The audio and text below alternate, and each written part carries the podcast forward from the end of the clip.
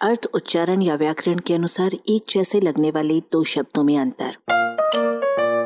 अपनी हिंदी सुधारें, साड़ी और धोती। यदि लड़के लड़कियों के कपड़े पहन लेते हैं तो उनकी तो मज़ाक उड़ा दी जाती है। पर जब लड़कियाँ लड़कों के कपड़े पहनती हैं तो उन्हें मॉडर्न और स्मार्ट कहा जाता है। सामाजिकता के तकाजे पर उदाहरणार्थ, लड़की का ब्लाउज लड़का नहीं पहन पाता। जबकि लड़के की पतलून लड़की ठाट से पहन लेती है। साड़ी पहने हुए पुरुष को सामान्य नहीं कहा जा सकता, क्योंकि उस पहनावे पर महिलाओं का एक छत्र अधिकार है। साड़ी का मतलब सिर्फ़ इतना नहीं है कि उसे महिलाएँ पहनती हैं। वो प्राय अपेक्षाकृत कीमती रंगीन और रंग बिरंगी होती हैं और उसकी किनारी सामान्यतया चौड़ी रहती है। पुरुषों की ऊँचे से ऊँचे स्तर की धोती उदाहरण के लिए बनारसी साड़ी का कभी मुकाबला नहीं कर सकती।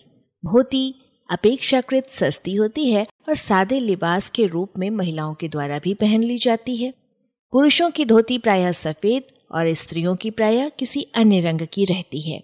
धोती का शरीर क्षेत्र नीचे से कमर तक रहता है, जबकि साड़ी सर्वांग ढकती हुई सिर तक चढ़ सकती है।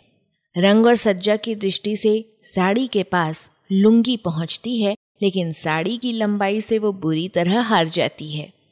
एकाध बार पुरुष साड़ी पर बस इतना कब्जा कर पाता है कि वो उसे दोहरा तेहरा करके उसकी लुंगी बना डालता है। साड़ी पंजाबी और सिंधी में साड़ी है तथा उड़िया, गुजराती, बंगाली और मराठी में साड़ी है। संस्कृत में यह शाटी और शाटिका है। धोती को व्युत्पत्तिकार संस्कृत के धोत यानी धोया हुआ चमकीला, सफ़ेद से व्युत्पन्न मानते हैं।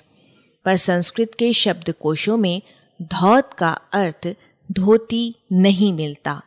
कमर कसना, यानी पक्का इरादा करना, मुहावरे में भी धोती की ज़रूरत नहीं पड़ती और धोती ढीली करना, यानी हिम्मत छूटना, डर जाना में भी आदमी के पास धोती का होना ज़रूरी नहीं है।